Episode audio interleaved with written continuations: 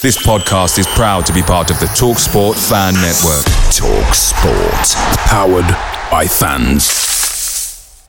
Away days are great, but there's nothing quite like playing at home. The same goes for McDonald's. Maximise your home ground advantage with McDelivery. Are you in? Order now on the McDonald's app. At participating restaurants, 18 plus, serving times, delivery fee, and terms apply. See McDonald's.com. The Talksport Fan Network is proudly teaming up with Free for Mental Health Awareness Week this year. We understand that the journey as a supporter isn't always smooth sailing, but rest assured you're not alone. There's a vast network of fellow fans who share your passion and may be experiencing similar challenges. Honesty is key in any relationship. If your friend asks you how you are feeling, tell them honestly. If you're going through a difficult time, let them know.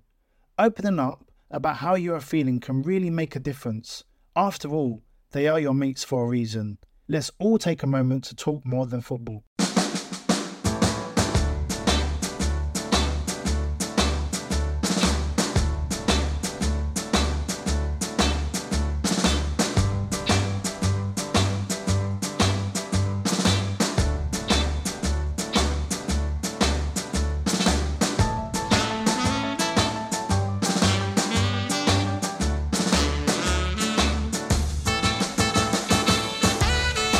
Welcome back to the Heroes of HP12, the podcast that's all about the greatest football club in the land, Wycombe Wanderers. I'm Michael Kenny, and I'm joined by Chairboys superfans Dan Clark, Damien Farrar Hockley, Jack Howe, and from the Bucks Free Press, James Richings. Coming up, we'll review last weekend's setback against fellow promotion contenders Barnsley, look ahead to this weekend's trip to Charlton, and discuss a major issue that's pivotal to the future success of our beloved club.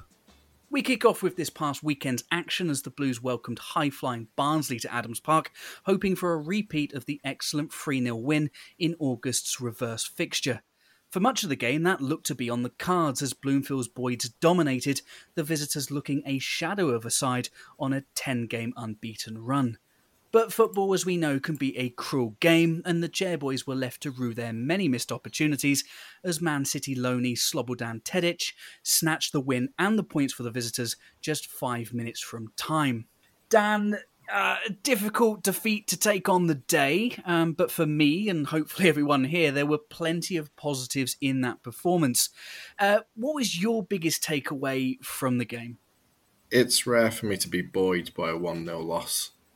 Um, but if you look at Barnsley and the fact that they, you know, ended Sheffield Wednesday's 20, however many game unbeaten run last night, and very convincingly so as well, um, I thought we made them look average, for lack of a better word, on Saturday. And I think that's testament to how well we played. And I, I really think we've got that element of surprise at the moment where people don't really know what to make of Bloomfield. They, they haven't seen him enough.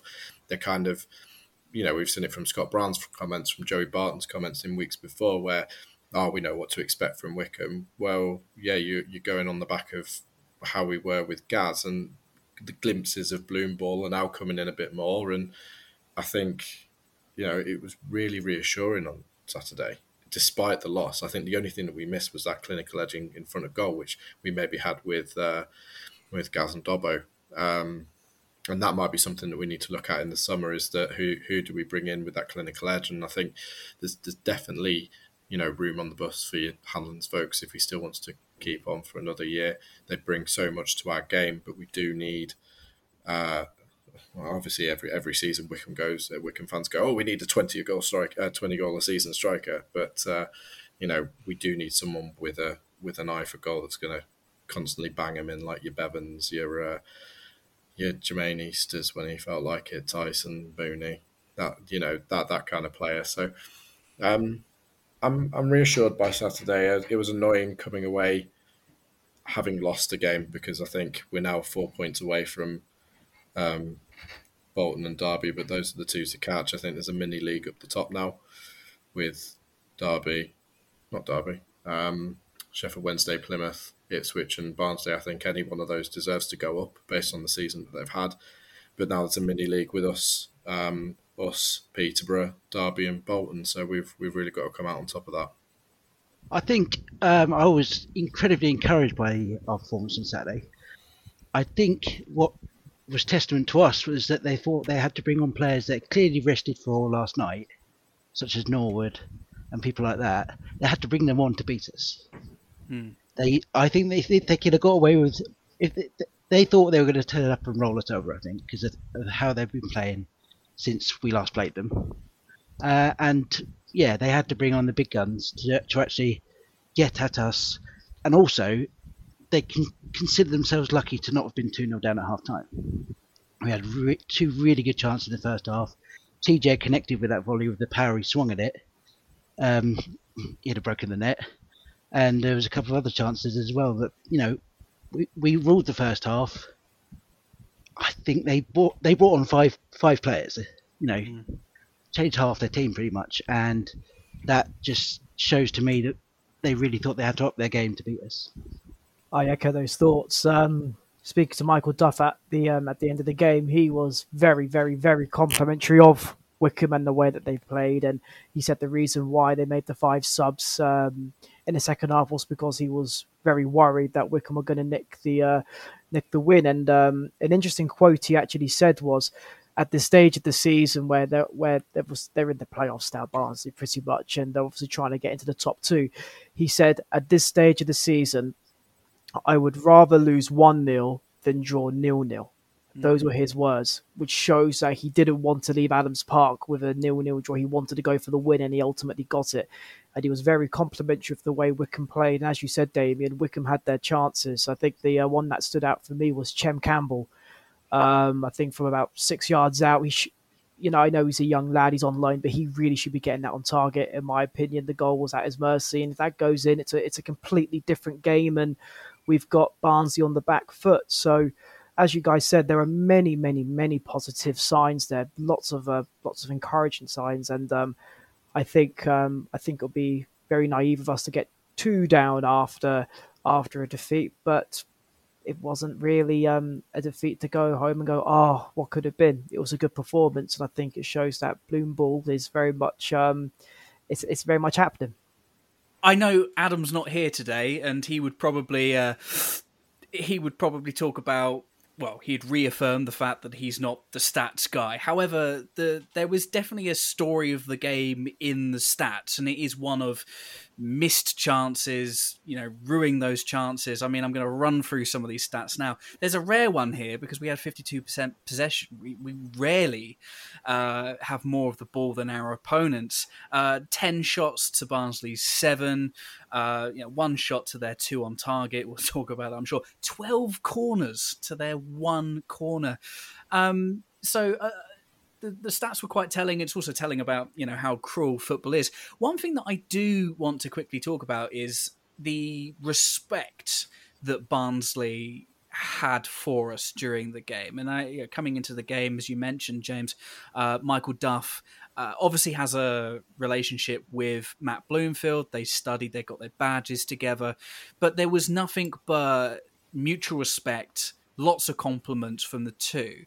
Given the fact that we've had a number of uh, instances, you know, in, in recent weeks and months where, you know, you mentioned Scott Brown, uh, Joey Barton, soon to not be named ever again on this podcast, hopefully, um, speaking very, you know, oh, we know what to expect from Wycombe, uh, all that crap. They always end up losing. Michael Duff and Barnsley respected us. They came to Adams Park. Okay, they got outplayed, but they did just enough they out Wycombe the Wycombe, as some would say, and they left with the points. Highly frustrating. But do you think there is something about respecting Wycombe and not just flippantly saying, "Oh, we know what to expect"? Because those people that say that, well, clearly don't. I, I agree. I think um, obviously I don't know Joe Barton and uh, Scott Brown that well to to say what they like as characters, but it does come across there is this level of arrogance that when you look at Wycombe, you think, oh, you know, they'll play this, and uh, we assume that. And as you said, Michael, both both those teams were on the receiving end of two two nil losses. Um, some might say that as the games, both those games were in midweek, um, they may not have had time to prepare. But then that's the same for Wycombe. Wycombe wouldn't have would have had less time to prepare. I think um, respect sees respect, and the fact that Michael Duff and Matt Bloomfield got a good relationship off the field actually was evidently seen on it because both Barnsley and uh, Wycombe were very respecting of one another, and Wycombe really should have taken their chances. Um, in the Bristol Rovers game, I know it was um, a week ago. Um, Rovers had their chances, but Wickham, Wycombe, Wycombe outdid them, and that was the case of it. And it was always a case of, um, and then that was a case of Barton trying to pin the blame at anyone else but himself. Michael Duff openly admitted uh, to me after the game that Barnsley were not good enough and that Wycombe deserved to win. Those were his own words, not mine. And I think that goes to show that Wycombe are not this team that people can put down and think, oh, you know, we'll, we'll easily turn them over because we've seen in Bloomfield's games since he's taken over that Wycombe are there to be um, to be reckoned with, and you're, you're not, you know, just outside the playoff places if you're playing badly. The level of respect was shown also between the two clubs before the game with the tribute to Alfie. Um, mm. I think the fact that they, you know, gave him a standing ovation as well when he played for them less for quite a while ago now, when since he played for them. Um, and yeah, they could they could have just you know ignored it, but they actually went along with it, and I was quite buoyed by that. I read somewhere that uh, I think the games where we've had more possession this season, we haven't actually won any of them. So I don't know whether that needs a shift in tactics or what have you. We, have had such an odd season this season. The fact that last year, um, obviously we, we got such a high point score, but that was because we were beating the teams down the bottom, um, and we were doing that very convincingly and not beating the top six. And this season, we, we've had a much better record against the uh, the top six, um, albeit a loss on Saturday, but. We're uh, we we seem to have our struggles against the uh, the teams down the bottom, so we we kind of we need need to kind of really establish that consistency, which at the moment I, I, it is hard with with Bloomfield coming in when he has. He's, he's had his Saturday, Tuesday, Saturday, Tuesday. He's not really had time to kind of settle. He needs that time. Um, and then that, that's where I think we'll start seeing some kind of consistency. The problem is, is we need consistency right now if we're going to reach the playoffs. So, and with all those other teams in form, I mean, if we went to the playoffs now, considering the two games I've seen us against Barnsley, I wouldn't be as worried playing Barnsley. Um, or Bolton or Derby. Um, I would be worried playing Ipswich or Sheffield Wednesday, however. But yeah. And it's actually funny you mention that stat, um, Dan, because we, that stat gets thrown around in the press box like there's no tomorrow. And if you want to know, the last time Wycombe won a match where they had more possession than the opponent was over a year ago. Mm. It was hmm. the uh, 1 uh, 0 win against Fleetwood when Jason McCarthy scored that goal. Uh, right at dying embers. That was the last time Wycombe won a match where they had more possession than the opponent. So that's well over a year now. And yeah, as you say, you know, a, a potential change in tactic can do that, but it was so close on Saturday, just just to say it wasn't meant to be. Do you take confidence from the fact that we played so well against a team like Barnsley, and not for the first time this season as well. I mean, obviously, we, we talked at length last week about how wonderful that 3 0 win was. Obviously, it just seemed that we didn't have a few weldies in the back pocket this weekend. Um, but you know, not for the first time this season, we played really well against a side that were really uh, a pre-season contender to return straight up to the championship. Barnsley have been that kind of perennial yo-yo side. You know, they're they're always either at the bottom of the championship or they're pretty much in contention at the top of League One. But the the signs are encouraging. I thought we played some fantastic football on Saturday. Uh, we we looked confident. I mean, that there there are still those defensive frailties, which I'm sure we're gonna is gonna come into focus more uh, as we continue to progress to the end of the season. That's not seemingly gone away, but we, we were playing some beautiful passing football, a continuation uh, of what we were doing against old Barton's boys uh, a couple of days nights before. But it just seemed the the the type of football that we're playing at the moment is attractive. We're creating chances. We're just not putting those chances away. I think there is a conversation, you know, about who who do we need to kind of bring into the club. Dan, like you said, we need that twenty a season kind of scorer. Um, but no, I, I definitely saw a lot of positives. Um, and I think you were absolutely right when you said you know, Blooms has been it's been game midweek game game at weekend midweek game. I'm very intrigued to see how we fare given the amount of extra preparation time for Charlton. I would like to go on record and say I'm not going to be typical Wycombe fan that wants 20 goal a season striker because I know how hard that is to attain. So uh, let's let's just go on record for that one because I don't want to sit uh, sit like your typical Wycombe supporter and say we need to bring in your Alfie Mays and your Cole Stocktons and things like that that probably aren't going to get 20 goals a season anyway. Um, and we're going to face competitions from Wrexham's coming up and things like that anyway. So that's that's not going to happen. Um, but yeah, this, this summer's going to be very interesting. Um, we we do need to recruit well. We've got a massive clear out by the looks of it. It depends on who's going to stay on, who doesn't want to stay on. Um, we've we've we've got a, a big job to do, and that's that's going to define how we are for the next few seasons. You know, there's no reason why we can't be that yo-yo club that Barnsley, Rotherham are doing at the moment, and Rotherham seem to be maybe sticking it um, up there thanks to a few waterlogged pitches. But you know, we we really need to kind of start looking towards that. We've established ourselves now as a top six club uh, in League One, which is something that we, you know, would, would only dream of a few seasons ago. Um, so we should be an attractive enough proposition to continue to chase the promotion hunters um, and be part of that. But we've we've really kind of, I think, some ways we do need to get away from the little old Wycombe stigma and actually starts talking about the fact that we are a big player in League One. Um, we can compete.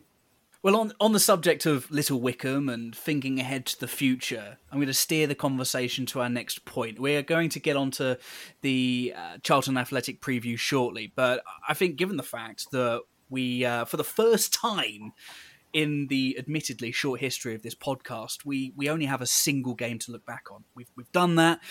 And uh, I mean, the, the break, as I mentioned, is something that I'm sure Blooms and his team are absolutely delighted about. Now, instead, I wanted to talk about something that's been an issue for the club for years. And it's something that we've been saying behind the scenes that we wanted to talk about and we want to discuss for a while. And that is our home attendance. Now, just over 5,000 attended the game on Saturday. That's about average for the club looking at this season, looking at previous seasons. Um, but that's considerably below average for the league.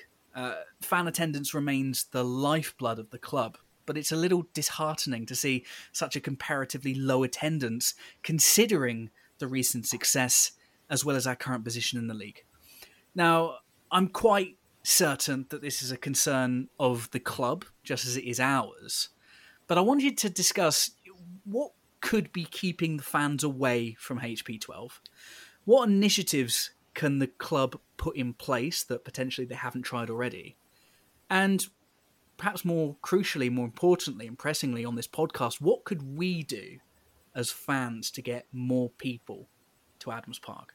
I think one of the re- main reasons, I've said it for a long time, we are in a position where we are that close to London and we lose a lot of our attendance, I think, to Premiership clubs in London. Uh, I also think that if we're looking at the average in the league, it's a little bit misleading, I think, because we've got some massive clubs who get huge attendances.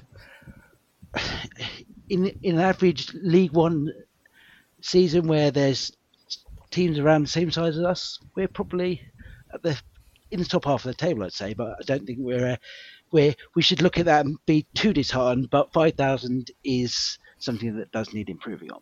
You, touched on there, uh, Damien, about the, the lure of the Premier League clubs and proximity to London. But considering the prices that the Premier League clubs are putting themselves at now, I don't think our competition is Premier League. I think our competition is potentially you've got a couple of Championship clubs nearby in your Lutons and your Readings and your Watfords. That that's probably something where you need to look towards more. So I don't think, though, that that is necessarily a problem. I think where the issue has been over the last couple of years is that we've had a massive focus on the worldwide Wanderers, Wycombe Wanderers phenomenon, which is, is fine because obviously in terms of increasing the market value of the club and things like that, making it a more attractive proposition across the world is great. Um, what we seem to have neglected to do as much as we used to do is that local marketing. I think if you walk into Wycombe now, you don't necessarily see, um, you know, you, you, wouldn't know there was a league football league club in the town if if you didn't really know your football that well. Um, and I think the general awareness needs to to really kind of in it, the, up the ante on that. And there's cheap ways of doing that as well. There's cheap and effective ways of doing that. And I've seen some discussions on Twitter over the last few uh, few days where people have been saying, you know, what can we do to do that? The posters that they've just brought out for the final mm. four are great, but we need to be doing things like that throughout the season. Um, this isn't just something for the final four because last season, final four, we we nearly sold out every game, and that was because we were on the, the promotion trail. Um, but you know, we've got some decent catchment areas in your Aylesbury's, you know, going even down to kind of like Hemel Hempstead's, uh, your Slough, as much as we don't want to say that, um, Maidenhead.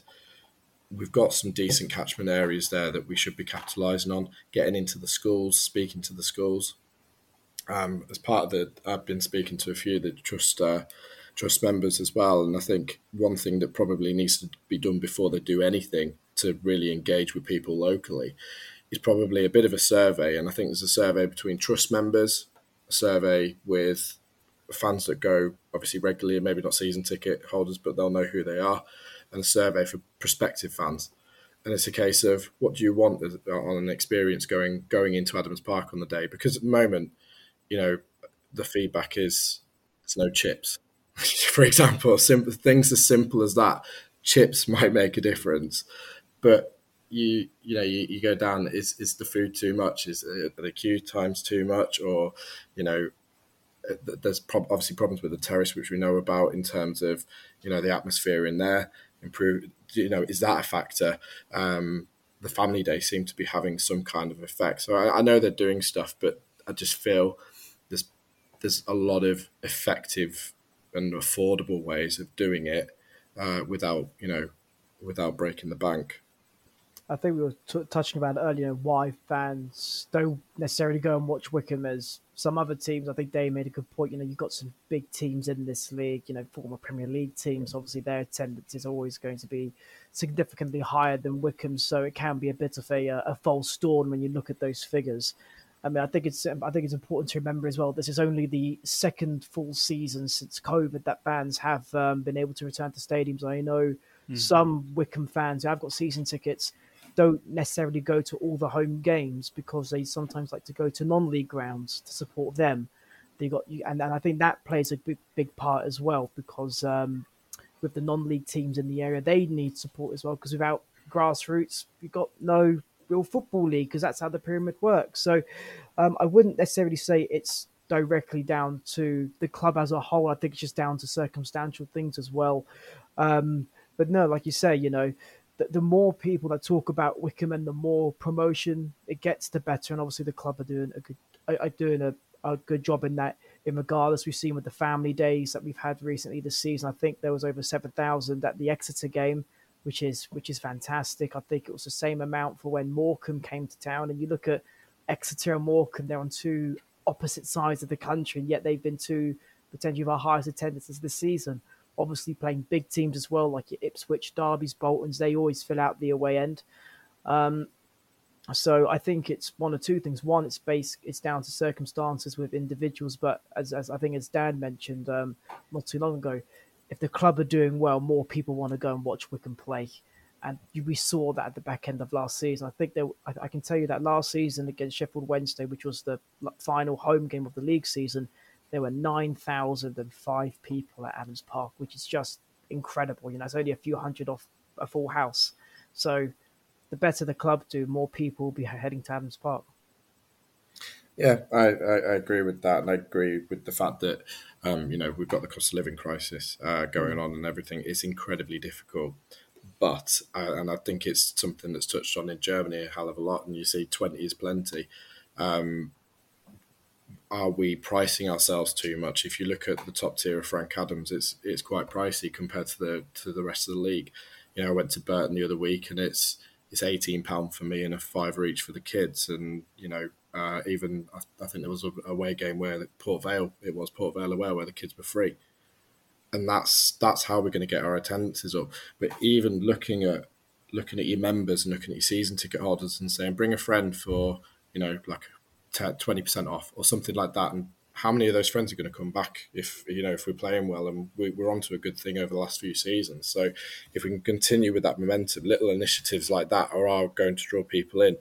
Um, you know, it was a nice touch this season that they did include um, the you know, if, if you've got a kid season ticket, you can bring someone in in their place on a midweek game because the kids can't obviously go down. Stuff like that's brilliant.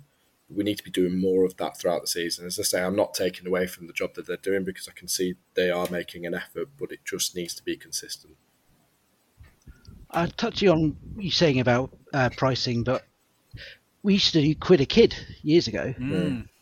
That seemed to boost attendance when it, when it was uh, done, but also on the presence in the town. I remember going into town when I was much younger, and there was banners up across the high street saying this is happening this week. Uh, there was a shop in town, um, so you could buy your merchandise there, and kids would walk past that thinking, you know, I want to, I want to get get involved with that. And I just think it, we just seem to have lost a bit of presence, and it's going to affect attendance. I think. Yeah, it's it's a difficult one with the shop because obviously the business rates, things like that, are going up, and actually a presence in the town centre now costs us a hell of a lot more than actually, you know, keep keeping that there. We, we can't. It, it, it, wouldn't be feasible for, for the club to do that. Half term stuff, bringing working a bit more with Eden. That's brilliant. You know, it got it brought people in for the first time. But there's there's things like you know looking at the hoardings at Handy Cross. Where can we get banners out there? It's just it's having that constant visual. There's billboards all over the bloody town. You know, we, we can do quite a bit. It's just simple stuff. Simple stuff. I think it was mentioned earlier the the idea of just boosting the presence to remind people that there is a football club in High Wycombe, yeah. because you know Adams Park is, you know, if you're if you're in the car, it's a couple of minutes, but if you're on foot, you wouldn't know. You wouldn't know. It's it's kind of out in the sticks. It's it's properly on on, on the edge of the town. Um, I remember the the presence uh, in in the town centre, the the shop. I bought my first uh, kids replica kit um, in the old shopping centre.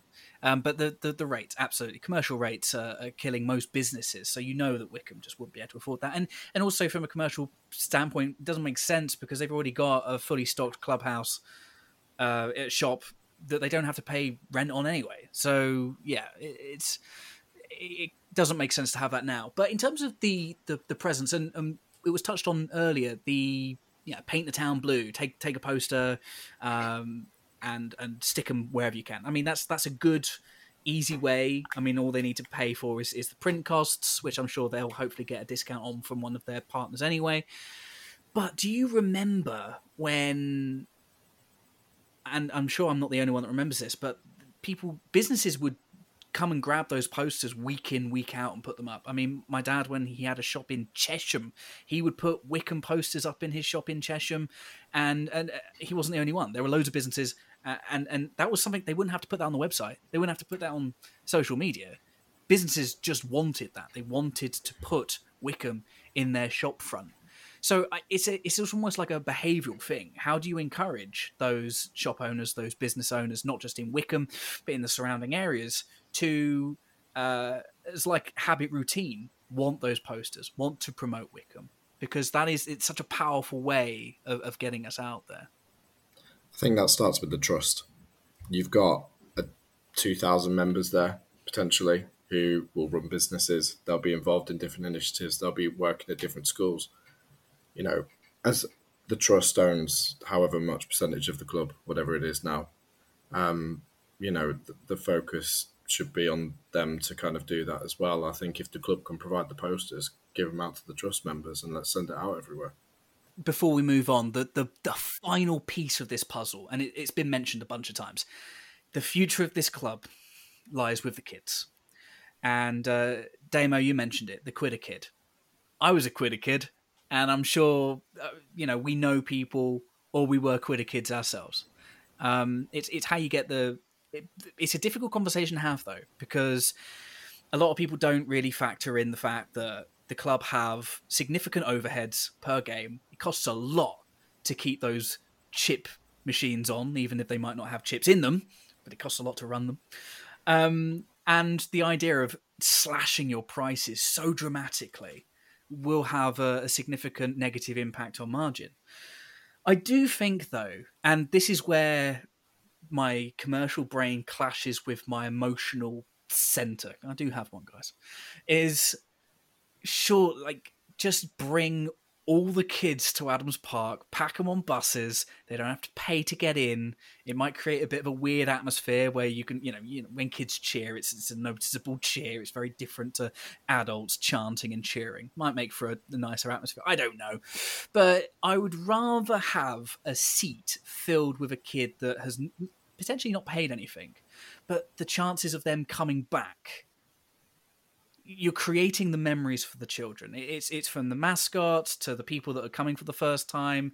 If you create that powerful first experience, like I had, like I know we had our first powerful experiences at Adams Park, that creates a fan that will come back, and that's what the club, that's what I would be looking to do.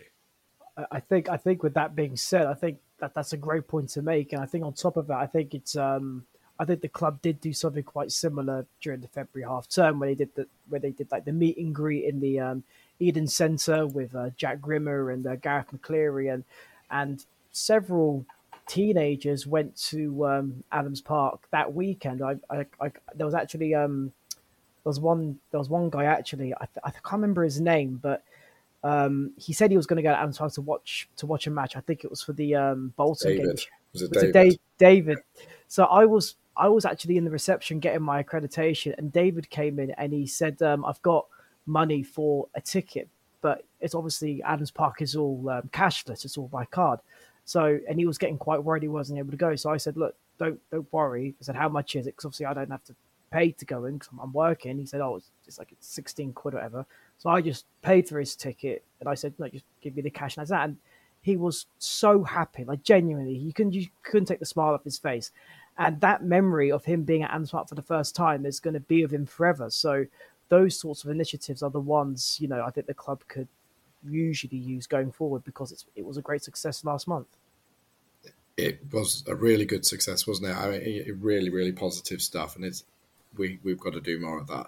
And I think it's that engagement with the schools. Um, I, I know there's so many people that I know that first got into Wycombe because they had players going into the schools. Um, and you commercially minded, you don't have to go in with the kids go free or a kids for a quid. It could be, I think, three quid is fine. Like for three quid in the family stand, it's absolutely fine. But you know, the pre-onus isn't packed out, and we've, we've got such an opportunity there. If I know commercially from you know from that point of view, if the kids are going in cheap enough, as a parent, I'm going to go and buy them a drink. I'm going to go buy them X, Y, and Z. That you know where the money will go elsewhere. I'll be more inclined to go spend some money in the club shop. So it's a question of balance between having no one fill that seat or having someone fill that seat and potentially spending more because they're not had to spend as much on that seat. And that that's with the. I think that's solely with the kids. I think that you can't do that with adults, but with the kids, it, what a difference it would make. And for the longer term benefit, as you said, Michael, that's huge. It is absolutely, and I think this is a conversation we're going to have a few more times over the course of this podcast. It, it's a, it's an interesting talking point. I think the club are doing everything they can. The, the, the one thing that we haven't talked about is just the the difficulty to come to the ground to leave the ground. The the one the one road into the ground is, is a problem. I know rob has has addressed that and and their attitude is if we build it they will come. And it's a healthy long-term attitude to have. The club are doing everything. I think we just need to make as much noise as we possibly can. So uh, if you're listening and you get down to adams park grab as many posters as you can and just do that thing that i think peter griffin does in family guy where he's just going call me, call me, call me, call me. We'll just do that with the posters and we'll be good. Uh, we now turn our attention to this weekend's upcoming game as the Chairboys travel to southeast London for another must win against 11th placed Charlton Athletic. A late surge in form likely still won't be enough for Dean Holden's men, but they are undefeated in their last three, including an impressive 4 1 win over Derek Adams' Morecambe. For the Blues, it really is another must win game. Recent form has allowed Bolton to fortify the final playoff position, while Peterborough, Portsmouth, and Shrewsbury are providing stiff competition as the race for sixth enters its squeaky bum phase. Uh, Damo, What are your expectations? What are your hopes and fears for the game? We've looked impressive in recent weeks, as we've mentioned, but the form has been a little erratic. What do we need to do to ensure consistency, or do you think that will come just in time? I think we need to just build on what we've done so far. We've um, we've looked very impressive against most teams, possibly minus Shrewsbury, but uh, Blooms had only been in charge for a couple of days at that point. Um, I'm actually expecting us to get a positive result there uh, because I think Charlton are one of those teams who, if you get at them, they will crumble a little bit. Um, I'd like to see someone like Vokes back, hopefully. Um, whilst TJ's been doing a good job, I think we just need the final finisher in there. And that's what we've missed against Barnsley last week. Um, but fears, I haven't really got any. I mean, Taff came back last week. That's a really positive thing for us. And if you can have him in there marshalling Forino, Forino has his odd, odd moments of madness, but when he's with Taff, he just seems to be that much more confident and assured with himself. And I think I, am genuinely, if we have Taff and Vokes in that team, added to what the performance we had last week, I'm actually very hopeful for Saturday, and I'm going for that reason. Basically, I'm looking forward to it immensely. No, it should be a good game. It really, really should be a good game. I think Charlton are one of those teams where it's a it's an odd one it really, really is. You speak to some of the Charlton fans, and some of them are quite um, frustrated with the situation that's going off the scene, uh, off the field, I should say, because they are a club. I mean, I know they're in the championship. I know we talk about QPR being a, a club that can be a bit, um, a bit chaotic upstairs, and I think Charlton are another club in that. For speaking to those close to to the club, but but on the on the field, they're one of those teams where you, you just don't know what you can get with them. I mean, similar with Wycombe, they had a managerial change, albeit that was a that was a um, that was a sacking for uh, for Ben Garner, unjustifiably so, in my opinion. But you look at their last three defeats. Yes, they're unbeaten in their last three, um, winning two, drawing one. But their last three defeats have been against Derby, Sheffield Wednesday, and Plymouth, where they haven't where they haven't scored. Um, so that does give Wycombe some confidence going into the game, being that Wycombe are in the top seven. With, uh, Charlton's record hasn't been the greatest against the top seven this season, albeit they did beat Plymouth at the start of the season 5 1, which I think when you look back at the end of this season, that's going to be one of the most um, eye catching scorelines. Um, but as you said, Damien, if we get Vokes back and Tafazolli came back last week as well, those are two key, key, key players in our team. I, I mean, once if they're fit, they're starting. And we are talking about a 20, 20 goal striker. Um, Vokes got 17 last season. And and if you look at the injuries that Wycombe have had this season, I mean, Wycombe have been really, really unfortunate. I mean, David Wheeler was playing up front back in August. Mm. And then about a month later, he was playing right back. That that's that's the sort of season Wycombe have had. We've had so we've had so many injuries, and you look at the bench uh, for the last few games. Christy Ward's come back. Jack Jack Young, I think, has only played one league game all season, but he's been on the bench quite frequently. Jack Wakely as well. So the, the injuries have severely impacted Wycombe this season. I genuinely believe that if Wycombe had a fully fit squad for the vast majority of the season, I I can easily see Wickham being in the top six by now. Um, I albeit yes, Derby Derby very strong, Plymouth are strong, Sheffield Wednesday strong. But if if you're missing your best players, obviously you're not going to be as strong as what you were. But going what Damien said, if we if we play like how we did against Barnsley, against Charlton, with two of our best players back in the starting lineup or even the squad, it, it, it could look good for us. But this is this is League One and it is so unpredictable. I was saying this before Morecambe on uh, back in October when they were bottom of the table. What happens? They leave Adams Park with a point. So it's uh, it's very very unpredictable to say, but as Damon said, two of our best players back, then there isn't to say that we can't do we can't do something at the Valley.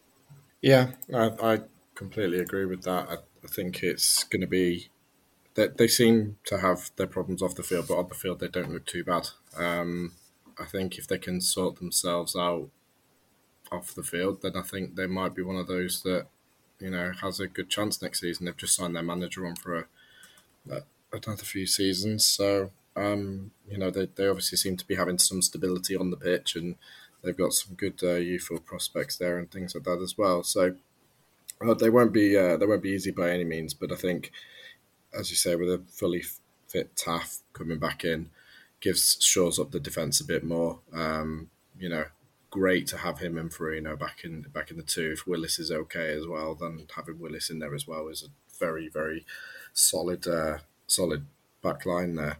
Um, and obviously not to negate what Jack Grimm has done over the last few weeks because he's been he's been nothing short of brilliant really.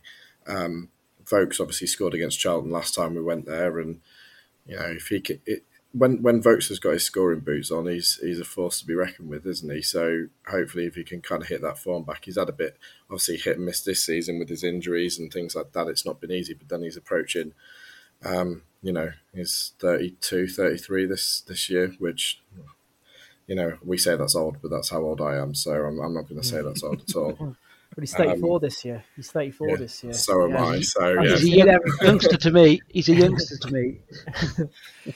exactly. So, but in, you know, in football in terms, he's, he's getting on a bit. So, um, you know, that 17 goals a season is great, but I, I don't think Vokes kind of brings. It's it's not just his goal scoring ability for me with Vokes. It's, it's bringing the wingers into play and things like that. That that's what where I feel he's most valuable, and that's where I think we need him on Saturday the absolute existential crisis that kicks in whenever people say that 33 34 year olds are old it just it's getting to that point uh, it's it's not good. It's not good, guys. We're gonna have to just change the way we talk about football uh, football players. It's eye opening, James, that you mentioned the injuries that we've had this season, and, and massive massive shout out to Wheeler uh, for for just being that absolute angel in our side and being able to play in any role. Um, but we do still have some selection headaches, and, and the main one probably being TJ, who has been impressive in recent weeks, looked fantastic for large spells uh, against Barnsley. And there is, you know, it's there is an argument to be made that he deserves to start against Charlton. Now, if Vokes is back to full fitness, given you know his goal scoring pedigree, you might lean to him as a as a as a more sure thing. But interested to get your thoughts on who you would start, Vokesy or TJ. Oh, um, honestly, I would start with TJ personally, and the reason why I'd start with TJ is because I don't think he's done anything wrong in the games that he has started to be dropped. Um, obviously, people always I know I, I literally said it earlier. If, if Vokes is in the team, he starts, but who you're going to take out. And I think TJ's been he's been such a bright spark, and I think a lot of play a lot of teams don't really know much about him, which is actually a strength of ours to use. Uh, they're probably thinking, "Oh, who's this young Gibraltar kid Wycombe are playing?" And I said, "Well, it's TJ De Barr. And he's going to cause you nightmares."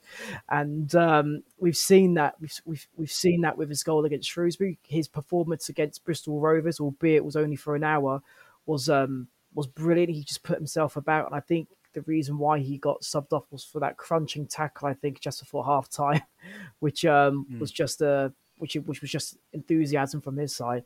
So I would I wouldn't personally drop him because if he doesn't start up top, he could also play um, as a winger. You know, he could also play. He can alternate. He could also play as a second striker. He could play on the wing. So I personally wouldn't. Um, I personally wouldn't drop him. No, I would start him over Vokes for Charlton. Um, but I'm not the manager, unfortunately. So I, I, wish I could choose, but I can't.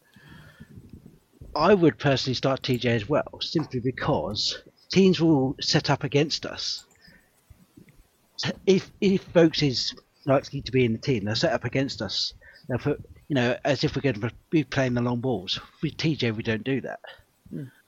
Um, if we've got Campbell and Hanlan running down the down the wings, and TJ nipping in am- amongst their centre backs who are expecting a barrage up to Vokes, then it's an unexpected, um, you know, opportunity for us. Then we can change the play later on in the game if Vokes is fit, bring him on if we're chasing the game or if we just need to, you know, tie them up a little bit.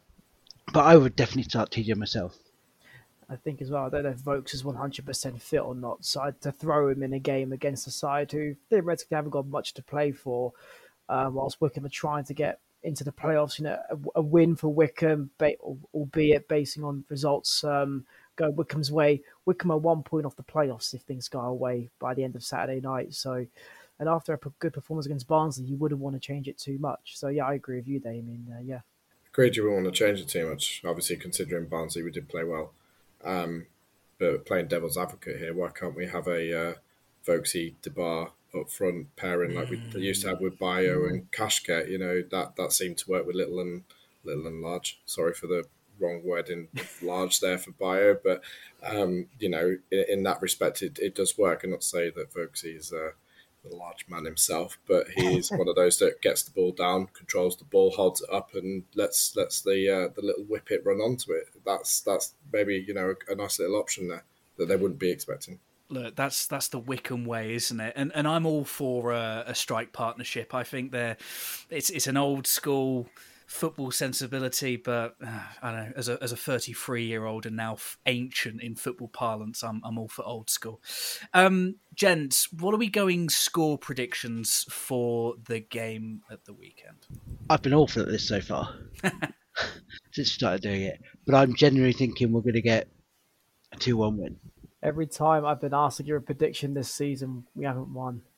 Only once it's happened, and that was against Bristol Rovers on Boxing Day. So I'm a bit hesitant because I don't want to be the reason why we haven't won again. So um, I'm going to go for a very conservative 1 1 draw, but deep down, I think we're going to win 3 2. Mm. I think it'll be a tight game. I'm not going to go go with my 6 0 prediction to catch us up with the uh, with Barnsley. Um, sorry, with Derby or Bolton, but uh, no, I probably think it'll be a two-one. Yeah, I don't want to sound repetitive, but I've I've gone with a two-one win as well. I think that's three two ones. Uh, I, I I think that I think Charlton shouldn't be underestimated. Mm-hmm. Uh, never want to. You can't underestimate any sides. Um, uh, League One, even even Joey Barton's Bristol Rovers, you can't underestimate. Um, it will be a tough game. Uh, it's it's a real. We're at the business end of the season and so many different things can happen. But I think, given our recent form, I think we have it in us to to leave the valley with the points. So, and and and I say that obviously as a Wycombe fan, I'm always going to pick the Blues. Um, just a reminder that you can watch the Charlton game live on Wanderers TV. Uh, games are being the game is being shown in all territories, only at ten pounds. I believe it's ten pounds. So if you can't get to South East London on the day go to the Wycombe Wanderers website and you can watch it on the day. And you can pretend that we're one of the big, big, big, big, big sides playing on TV if you want to. uh, and that will do it for this week. Thank you for joining for another episode of the Heroes of HP12 podcast. If you've liked what you've heard, consider subscribing on Spotify, Apple, or Google Podcasts. You can also follow us on Twitter at Heroes of HP12. You can follow Dan at Dan Clark PR, Damien at Damo1507, and James at James underscore BFP. Big shout out as well to Jack Howe for making his podcast debut. We'll be back next week for another action packed episode. Until then, stay well and come on, you blues.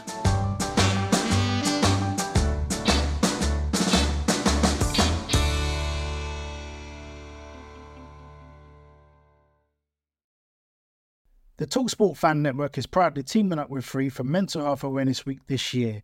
As football fans, we often pride ourselves on knowing everything, from which substitution can turn the game around to the quickest route home to beat the crowds. However, when it comes to discussing feelings with our friends, we might not always feel as confident. That's why we're here to equip you with the right tools so you can reach out to those who can help. If your mates are struggling, let them know that the Samaritans are free to call on 116 123. That's 116 123. They are there to listen without judgment or pressure 24 7, 365 days of the year. Let's all take a moment to talk more than football. The Talksport Fan Network is proudly supported by McDelivery, bringing you the food you love. McDelivery brings a top tier lineup of food right to your door. No matter the result, you'll always be winning with McDelivery. So the only thing left to say is, are you in? Order now on the McDonald's app, and you can also get rewards points delivered too. So that ordering today means some tasty rewards for tomorrow. Only via app at participating restaurants. 18 plus. Rewards registration required. Points only on menu items. Delivery fee and terms apply. See mcdonalds.com. This podcast is proud to be part of the TalkSport Fan Network. Talk Sport. Powered by fans.